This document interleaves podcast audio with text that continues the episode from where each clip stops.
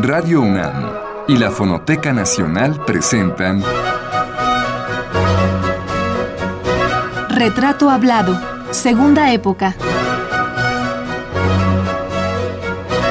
Una serie a cargo de Elvira García. En la emisión de la semana pasada dejamos la charla con el compositor Joaquín Gutiérrez Heras en el punto en que nos narra cómo a finales de los años 50 se involucra en la composición de música para el cine mexicano. La primera cinta a la que le compone música fue al documental Diez manos sobre el acero, cuyo guion, escrito por Álvaro Mutis, narraba el trabajo que realizan los trabajadores de las siderúrgicas en la fabricación del acero. En 1966 le proponen hacer la música para la película Pedro Páramo, que dirigió Carlos Velo.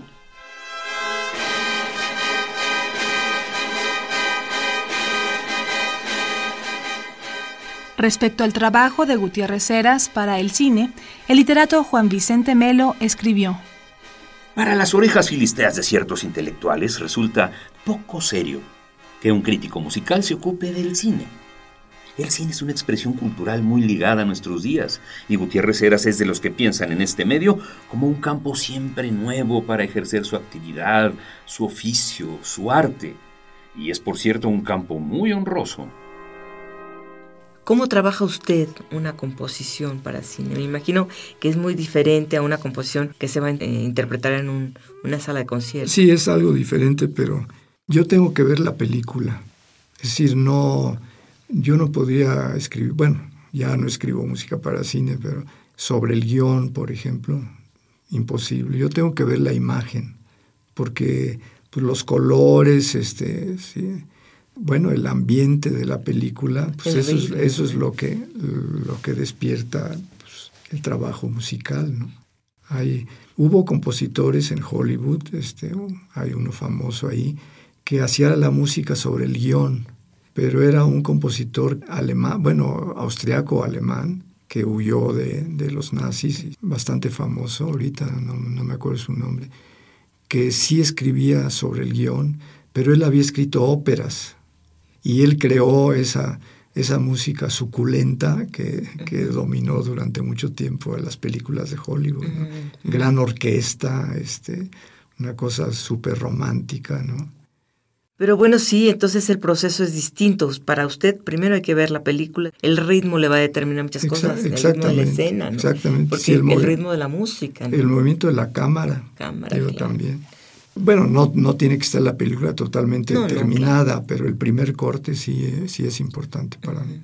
Era. ¿Y cuánto tiempo le llevaba hacer, por ejemplo, para la de Juan Rulfo? No me acuerdo, pues quizá que serán dos, tres meses o quizá hasta menos. Como la, la música es lo último que se hace, pues ya le surge que salga la película. Entonces, y eso también es lo bueno, porque muchas veces escribe uno música de concierto que a veces se queda en el cajón bastante tiempo antes de que alguien se apiade de ella. En cambio, en la música de cine, pues lo están a uno correteando, que ya quieren la música y muchas veces uno escribe la música y a los tres días ya se está grabando. Es decir, ya oye uno cómo suena. Eso es muy bueno para un compositor. Claro. ¿Y está bien pagado? ¿Era bien pagado? El, era era prácticamente el único lugar donde sí se podía ganar algo de, de dinero. Sí.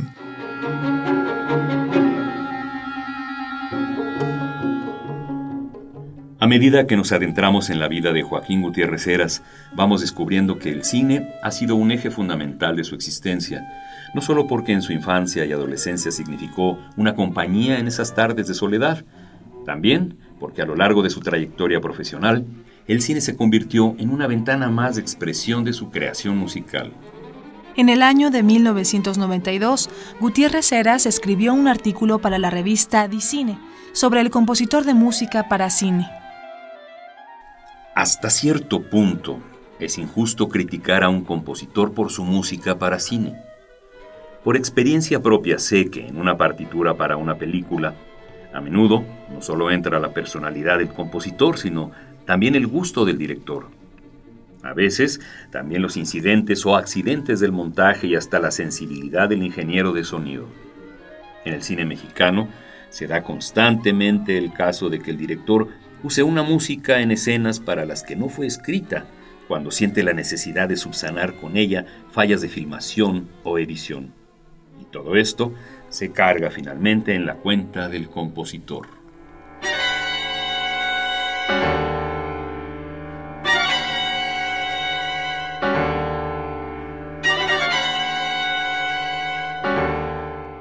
A mí me, llama la atención, bueno, pues que usted, un, un compositor que está más bien dedicado a componer música de concierto, se haya dado esa oportunidad o incursionar en el cine. Yo creo que, no es común, ¿no? Es el caso de, de Raúl Lavista, quizás. Mire, hay, hay compositores que les gusta lo visual. Entonces, muchos de ellos este, hacen música para cine o para teatro o óperas, y porque sienten que sí hay una afinidad. Por ejemplo, Prokofiev, Shostakovich hizo alguna que otra, pero Prokofiev creo que hizo más. Bueno, el mismo Revueltas.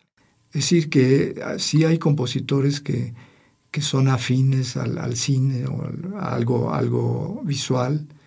Entonces, pues no es ningún problema, ¿no? Claro. Claro, lo malo es que lo haga uno así como con la mano izquierda, ¿no? Claro, sí, como una... Como, en una forma vergonzante, claro. Decir, voy a hacer una música... Pues, Menor. cualquier, sí. Eso, eso, eso es lo malo. ¿Y usted, pero, eso es por parte del, del, compositor. del compositor, no por parte de, la música de cine. ¿Usted se siente orgulloso tanto de la música que hizo para cine como la música que ha hecho para ser tocada en una sala de concierto? Mire, cuando yo hacía música de, de cine, no pensaba tanto en la película, sino en los músicos que la iban a grabar. En la ejecución. Bueno, los músicos dije, este no quiero ver esas, esas miradas de decir, uy, qué, qué cosa hiciste, ¿no? Claro, y eso le exigía a usted no, pues sí, darle una mayor calidad al trabajo. Bueno, trata uno ahí sí de que, de que más o menos funcione bien la música.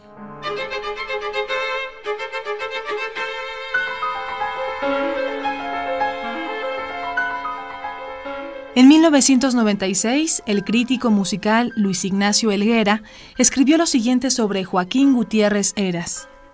Si algo define su trayectoria, es su independencia de escuelas y de ismos, su desprecio de la moda, su imperativo de ser congruente consigo mismo. Hay resabios de mexicanismo no textual en algunos fondos musicales para cine de Gutiérrez Eras, como por ejemplo en Campanas Rojas, película de 1981, con algunos temas de regusto popular, pero su posición ante el nacionalismo que venía de Chávez, Moncayo o Galindo en general fue, como lo fue de Manuel Enríquez y otros miembros de su generación, de cuestionamiento y ruptura. ¿Por qué se retira usted de la música para Porque ya no tenía necesidad, francamente. Porque ya tenía bastantes encargos de música de concierto y un problema que sí este era es raro pero el problema de conseguir a los músicos que de veras fueran a la grabación eso para mí siempre era era un problema de nervios que no faltaran o que funcionaran bien ¿no? es decir que no era ya problema de la música ni nada sino y bueno la grabación a veces eran bastante malas, ¿no? Las, digo, la calidad de grabación en los estudios ahí de... De cine Churubusco. De Churubusco, pues sí. Sí, que no es como estar, no es lo mismo que estar en una sala de concierto, que usted ya se desentiende de alguna manera de la, de la partitura porque ya está en manos del director, ¿no? Sí. No, ahí las grabaciones muchas veces eran detestables. Entonces hay una parte de, de este trabajo que no, no es fascinante, ¿no?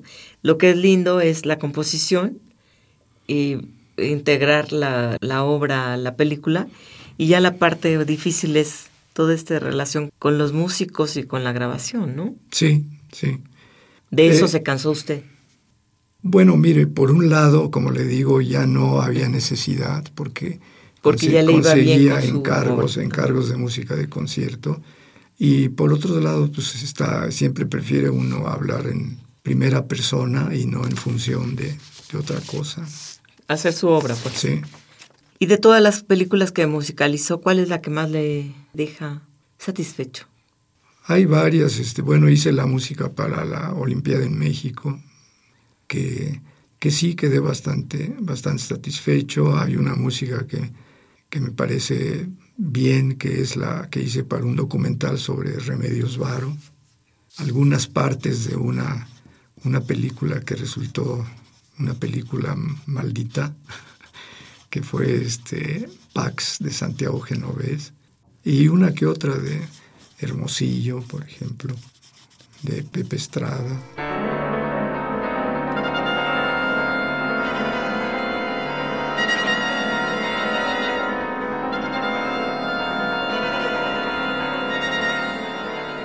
A la par de su obra para cine, Gutiérrez Era siguió componiendo música de concierto, así como para obras de teatro y danza. En 1954 creó una obra para la pieza teatral La Hora de Todos, de Juan José Arreola. En el 56 hizo la música para dos programas de poesía en voz alta, proyecto teatral animado por el propio Arreola. En 1957 y 58 volvió a París donde participó en un seminario de música coral que impartía Nadia Boulanger. Para costear su boleto de regreso a México, se comprometió con el Fondo de Cultura Económica a traducir del alemán el libro Historia trágica de la literatura de Walter Musch. A finales de los años 50, el maestro Gutiérrez Heras fundó e integró el grupo Nueva Música de México, en el que también estaban los compositores Raúl Cosío, Leonardo Velázquez, Rafael Elizondo, Guillermo Noriega, Rocío Sanz, Jorge González Ávila y Federico Smith. En 1960, el maestro Gutiérrez Heras se va a Nueva York becado por la escuela Juilliard, donde estudia con William Bergsma y Vincent Persichetti. En esa época escribió sus Variaciones sobre una canción francesa para la clavecinista Luisa Durón, obra que es estrenada en Juilliard. El trabajo final para obtener el diploma en esa escuela fue la pieza Los Cazadores, que desde México le había encargado el coreógrafo Farnesio de Bernal.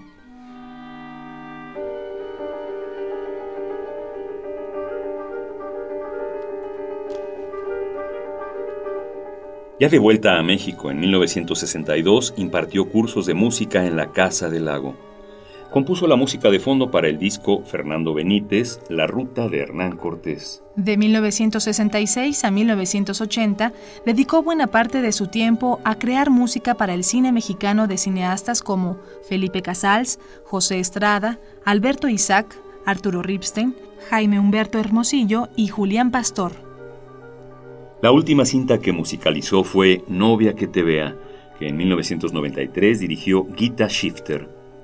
Por ese trabajo para la cinematografía mexicana, Gutiérrez Heras recibió en dos ocasiones el Ariel de la Academia de Ciencias y Artes Cinematográficas, así como la Diosa de Plata en los años 1976, 1978 y 1979. Entonces, del año que se estrena su obra Divertimento, en 49, no me diga que hasta el 80 empieza usted a sentirse ya relajadamente bien apreciado como compositor. Pues, pues más o menos, sí. Los, bueno, 70, quizá en los, en los 70, pero a mediados de los 70. Entonces lo que le da el respiro y es una forma también pues de seguir creando, de no dejar de crear, es el cine.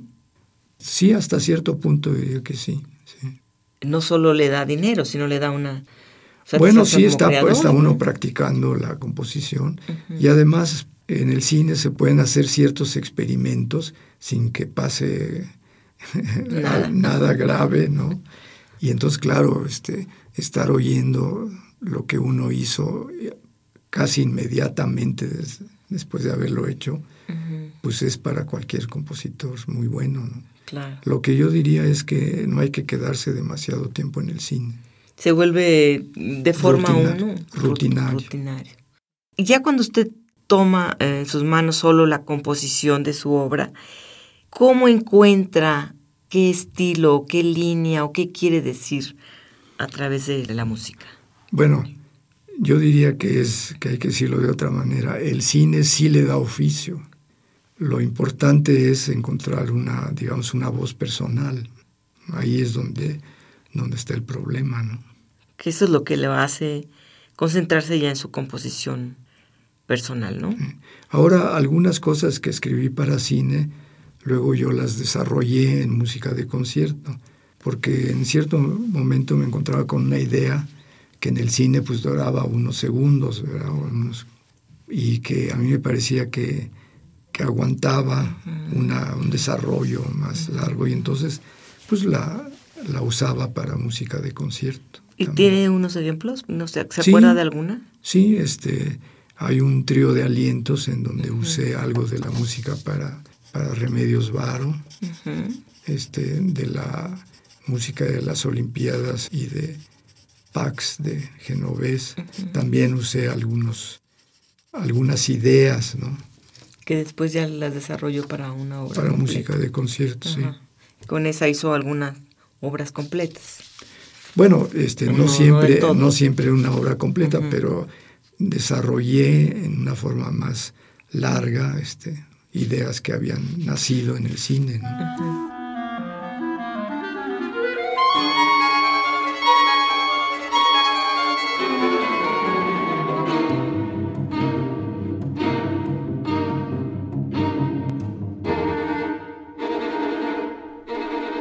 Para 1978 se lleva a cabo el estreno en México de la obra orquestal de Gutiérrez Heras titulada Night and Day Music, que ya en 1973 había estrenado en Pittsburgh.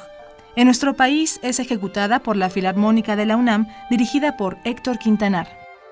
En 1978 crea el dúo para flauta en sol y violonchelo que, según dijo José Antonio Alcaraz, se caracteriza por un fino lirismo, la sobriedad del ambiente evocativo reflexivo se ha logrado en el contexto que crean ambos instrumentos. En 1982 escribe la obra De Profundis para coro mixto, piano y cuatro percusionistas por encargo de Limba. Y mientras compone la música para la cinta El corazón de la noche de Jaime Humberto Hermosillo en Jalapa, Veracruz, se estrena mundialmente su Nocturno Inmóvil.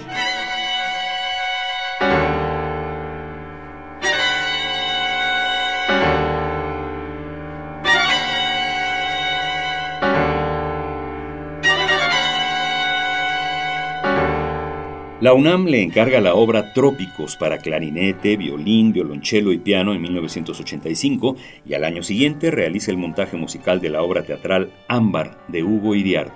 En el 88 estrena mundialmente Organum para doble coro de niños y el FONCA le otorga en 1989 una beca de composición, mientras que en Polonia se toca su Sonata Simple y la Orquesta Sinfónica de Dallas, dirigida por Eduardo Mata, interpreta su postludio.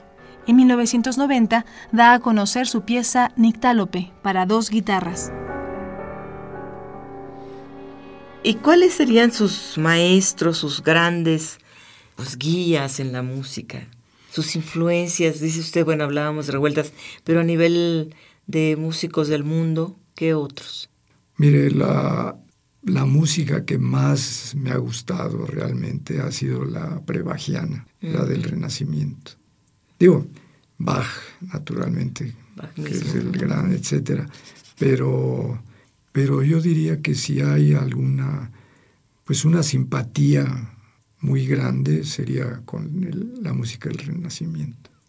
Usted recibió el premio de Ciencias y Artes hace un, pues, en, un par de años en el sexenio de Fox, ¿no? Sí.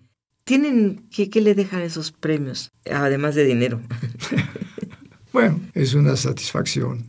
Ahora, por otro lado, pues esos premios me hubieran caído muy bien 30 años antes. Digo, no, no, lo, no lo sacan a uno de apuros, digamos.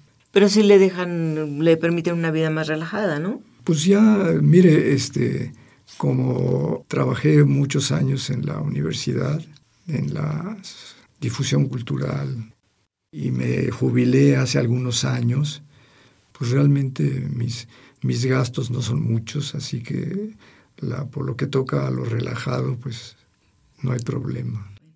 Bueno, lo que no hemos hablado hasta este momento, de que usted estuvo por aquí, por esta radio universidad, pues un buen tiempo, eh, ejerciendo, pues desarrollando dos, dos funciones distintas. Una en la discoteca, usted clasificó, elaboró todo un método para clasificar pues los, muchísimos discos que no, se, no recuerdo, usted nos dirá cuántos eran en ese momento, y después como director. Cuénteme de los dos momentos. En cierto momento, eh, alguien me, bueno, contactó con Max Aup. Entonces yo le propuse una historia de la música con ejemplos musicales, ¿no? Y hice 52 programas que, que ahora alguien me dijo que estaban pasando. Yo nunca me enteré hasta que alguien, alguien me dijo, te, te acabo de oír tus programas, que fue que los hice en los 60, principios de los 60. Fueron 52 programas semanales y... ¿Se llamaba el programa cómo? Historia de la música, sí. ¿Y luego de eso? En cierto momento tuvieron problemas en la discoteca porque estaba hecha un, bueno, estaba en un, desorden tremebundo y decidieron sacar un, un folletito con la programación para todo un mes o algo así. Y la discoteca estaba en tal estado que no, no podían hacerlo porque no había tarjetas o había un tarjetero apenas iniciado. Agarraban los discos y que se acababan en un 2x3. Entonces Héctor Mendoza, que era en aquel entonces el segundo de Max Aup, llegó un día a mi casa y me dijo que si quería yo trabajar en la discoteca, que ahí sí me salió de un aprieto, porque por fin tenía yo un, sueldo. Y entonces entré a la discoteca, este, pues la, la organicé más o menos. ¿Cuántos discos había cuando usted llegó? No eran tantos, quizá mil, quizá, no sé, no más. ¿Y usted incrementa esa discoteca? ¿Compran discos? Bueno, lo que primero se hizo fue realmente ver qué obras había, cuál, cómo estaba la numeración. Y luego, este, al final de, cada año, Max Au me decía, tienes que comprar este, tantos discos, ¿no? Iba yo a Margolini y escogía. Y, y bueno, todas las, las tarjetas que se usaban las hacía yo a máquina. ¿Usted las hacía? Sí, yo las hacía porque para sacar los movimientos, los, eh, ponerles títulos apropiados, en español, digamos, porque había muchos. Las secretarias sacaban copias en tarjetitas pequeñas, las usuales, y las que se manejaban eran las que yo hacía. Las que están ahí, todas las hice yo. las que todavía están por ahí. Las, las, grises, las grises ahí.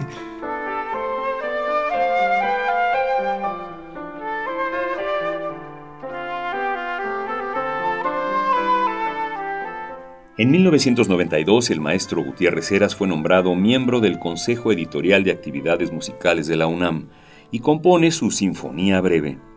Ese mismo año, la OFUNAM toca el estreno mundial de Ludus Autumni, bajo la batuta de Enrique Barrios. En 1995 es nombrado académico de número de la Academia de Artes de México compone la canción del puerto en homenaje a Yolanda Moreno Rivas y en el 96 el rector José Sarucán lo distingue como doctor honoris causa. En el 97 recibe la medalla Mozart y en 1999 el FONCA le otorga la beca de creador emérito y el Premio Nacional de Ciencias y Artes lo recibe en 2002 por parte de Vicente Fox. ¿Y qué cambios hizo usted? ¿Cuál fue su propuesta como director de, Radio UNAM? ¿Qué quiso hacer? Bueno, mire, este, lo que pasa es que muchos de los programas, yo no los escogí, sino ya fue una herencia, ¿no? Y muchos de los programas eran porque alguien quería tener un programa en Radio Universidad y le pedía al rector que, que le diera un programa en Radio Universidad. Y yo pues no podía hacer gran cosa. Pero hizo alguna, en fin, desde el punto de vista de la música o alguna propuesta. Bueno, mire, como, como todavía este, eh, protegía yo en cierto modo a la discoteca, etcétera, pero no, yo no, ¿cómo diría yo? No propuse programas, sino más bien trataba de que la cosa, de que funciona. Lo que sí es que a veces este, yo decidí quitar programas que eran nada más que, que la gente quería salir en Radio Universidad y, y hacían bla, bla, bla y, y, ya, ¿no? Y yo les, les, pedí que hicieran un programa escrito. Con guion y toda con la guion y todo esto, y que, y que tu, estuvieran, tuvieran principio y fin normal, ¿no? Eso sí. Y claro, el, el, una cosa que sí este, fue un poco mi obra fue con el 68, que les dimos un tiempo a los estudiantes, un programita que se llamó La, la respuesta, está, en el aire, porque, porque anteriormente llegaban a ocupar las cabinas y proclamar la revolución y cosas así. Entonces dijimos, no pueden hacer esto porque no se puede. ¿Por qué no hacen un programa? Y le, le pedí a Monsiváis que les revisara sus textos, porque muchas veces estaban muy mal, muy mal escritos. Es decir, no es suficiente con la pasión. Exactamente, una pasión política no quiere decir que, escriban bien o que, o que se entiendan bien sus, sus textos, ¿no? Y sí, lo hizo Monsiváis y se, se hizo el programa hasta la ocupación de... Porque a usted le toca justamente incluso que toman las instalaciones de, Radio UNAM, ¿no? Sí, sí. Cuéntenos sobre eso. Bueno, el ejército hizo su cuartel general, digamos, en Radio Universidad precisamente. Y eso yo creo que salvó de que hubiera este, desperfectos, ¿no? Así que... Y una cosa curiosa que le voy a contar es que cuando ya nos regresaron a la estación, me encontré una tarjetita en la discoteca donde alguien había, bueno, uno de los ocupantes había escrito que lástima que discotecas tan bonitas, tan bien llevadas, estén en manos de estos pelafustanes, etcétera, etcétera. Y cuando se le comenté esto a, a Barro Sierra, su comentario fue, y hasta el mismo coronel la respetaba. Qué bonito. Sí, es una anécdota muy bonita. Pues sí, le, le, toca un momento difícil de la universidad. Sí, sí. Y, y, fue muy buena esta salida de La Respuesta está en el aire, un programa bueno, por lo menos, por lo menos, este, le dio voz a los estudiantes. Le dio voz, sí. ¿Y duró cuánto tiempo ese programa? Hasta que entró el ejército. Hasta que entró el ejército. Bueno, pues un programa histórico para, para esta emisora también.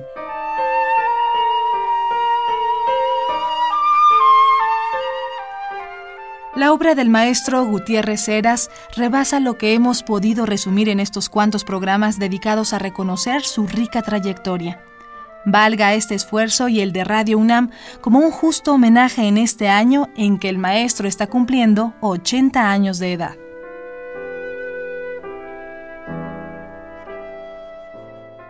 Maestro, usted está por cumplir, es más, estos días está cumpliendo 80 años, 80 años de edad.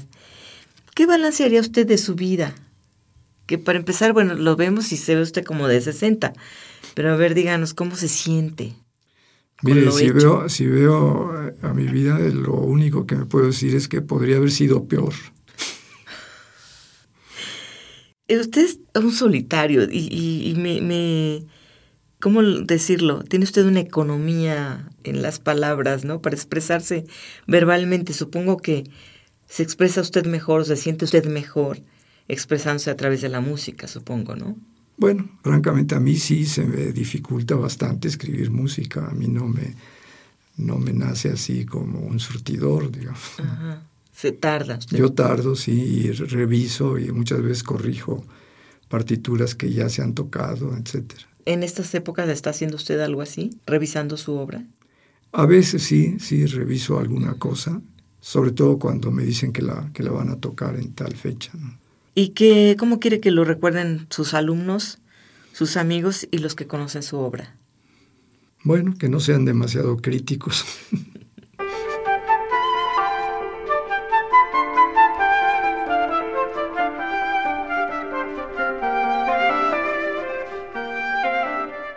Esta fue la tercera y última parte de la serie dedicada al compositor mexicano Joaquín Gutiérrez Heras. Gracias por su atención. Participamos en este programa en la grabación y el montaje Miguel Ángel Ferrini, en la producción Liliana Reyes e Isela Villela, y en las voces María Sandoval y Juan Stack.